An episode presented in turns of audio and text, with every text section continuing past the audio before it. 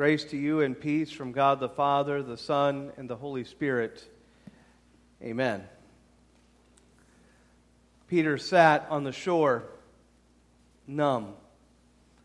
That's the way I like to picture Peter in this moment, in this moment of time. He had been through a roller coaster of emotions of sorts. I mean, on the one hand, it wasn't all that long ago that he was sitting having his Passover meal with his Lord, with Jesus. And then shortly after that, Jesus is betrayed. But even worse, in the midst of that betrayal, in the midst of the time when Jesus was at his lowest point, Peter denies him. And he knows it. But before he can turn, before he really even fully grasp all that he has done, it's too late. Jesus is dead. And he's stuck with it. He's stuck with that guilt, that grief, that knowledge that he never even got to say he was sorry. He never even got to tell Jesus that he had made a mistake. It all went so fast. And once you're dead, you're dead. But Jesus well, Jesus didn't stay dead. He rose from the dead on the third day. And then he even appears to the disciples two times. But both of them were quick. Both of them were the, the kind of moments where Jesus appears. He says some things. He breathes on them and then he, and then he leaves. Not a chance to sit and really talk not really a chance to, to have a, a, big, a big dialogue, not a chance to even sit there and say, Look, I did this, I made a mistake, I'm sorry. None of that. And so Peter sits there at the shore, numb. He's at a crossroads of sorts. He's got to choose what happens next, what his next steps are. He can't really follow Jesus. He doesn't even know where Jesus is. And so, what's he supposed to do next? Is he supposed to go back to what he used to do, being a fisherman? Going out with a boat and a net and, and trying to catch fish for a living? Is that what he's supposed to do? Where is he supposed to go next? And so he does what I think any of us really would do. He decides to do what, well, at least at the moment anyway, was comfortable. Him and a few of his other disciples that are gathered there, they go and they go fishing. You see, because that's what he used to do, that's what he's used to doing. He was practically raised to do that. It's something he understands, he gets. And I think, I think while there's no possible way for us to truly grasp all the things that Peter is going through, because he is just going through so much, at the very least, I think we can, can somewhat empathize on a very basic level. Because you see, we've all been there at one point or another, haven't we? We've all been there where we have a very important decision to make and we're kind of numb. We have to make this call. We have to make this decision. It's on our shoulders. And so we take comfort in doing one of those things that we're just used to doing. Maybe it's the call for, for what college you're going to go to. That's always the one we run to, isn't it? The important decision of what college, or, or whether you're going to go to college at all. Maybe you would rather go a trade route and do a trade school. Or maybe you want to work as an apprentice and work underneath something and learn a skill. Whatever the decision is, it falls on your shoulders. But the reality is, is that there are so many more of these decisions than just college. Who are you going to be friends with? Who are you going to stay friends with? What clubs and groups are you going to get involved with? How are you going to do certain things? And what are you going to do?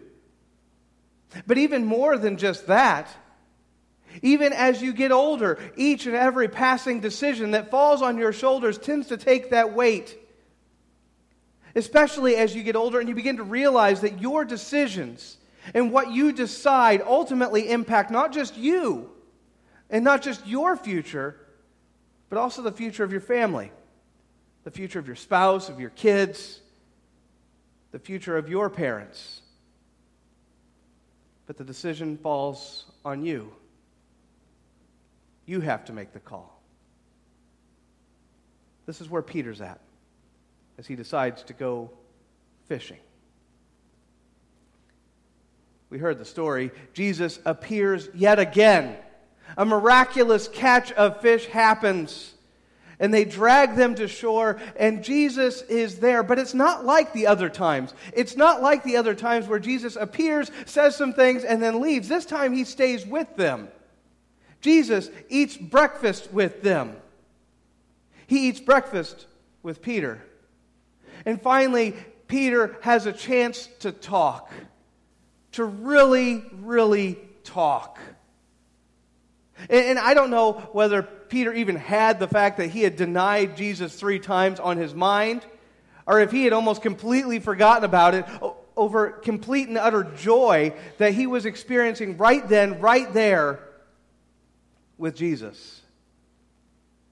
But either way, Jesus brings it up. But he doesn't do it in a real confrontational way. He doesn't just sit Peter down and say, Yo, you denied me three times. He doesn't say that. He looks at Peter and he says, Do you love me? And he does it three times. Peter denied him three times. Jesus asked him the question three times Do you love me? And he also gives Peter direction tend my sheep, feed my sheep. See, you're no longer a fisherman. Now you are somebody who's going to tend my sheep.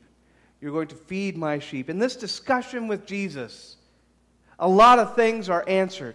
He is given a chance to express his love for Christ. He is given a chance to find direction in the very words of our Lord as he talks to him and tells him where he should go and what he should do. In our own experience, we don't get to sit by a campfire and eat fish with our risen Lord and Savior. But we do have His Word. We do have Holy Scripture. We do have our prayers. We can talk to our Heavenly Father. We can talk to our Lord and Savior Jesus Christ.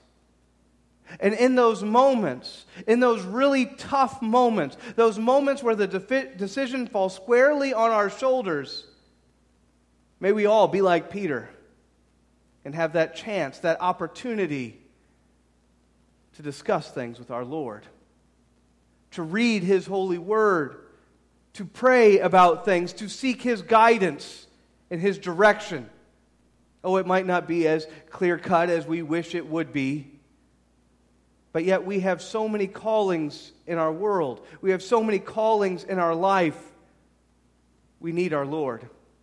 We need our God to direct us and to guide us through His Word and through Him and what He does.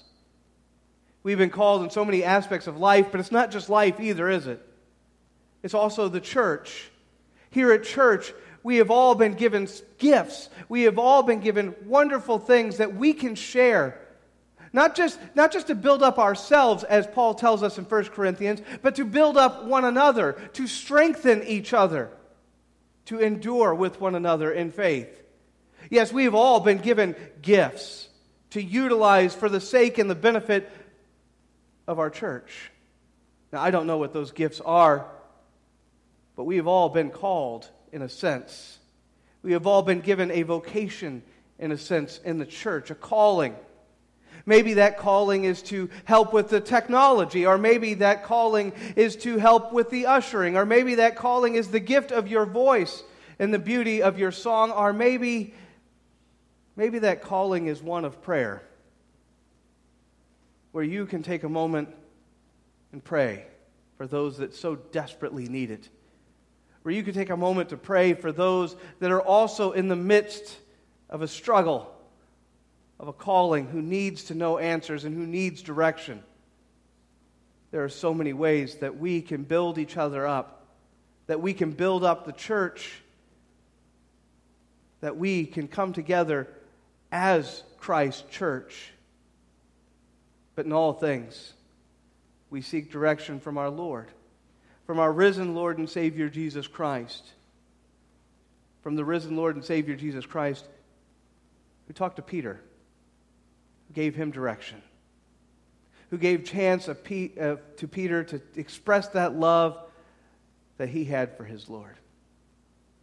May we all receive direction from God. May we all, may we all receive so much from our Lord through prayer, through devotion, through word.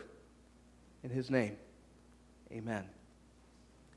And now may the peace of Christ, which passes all understanding, keep your hearts and your minds in Christ Jesus. Amen.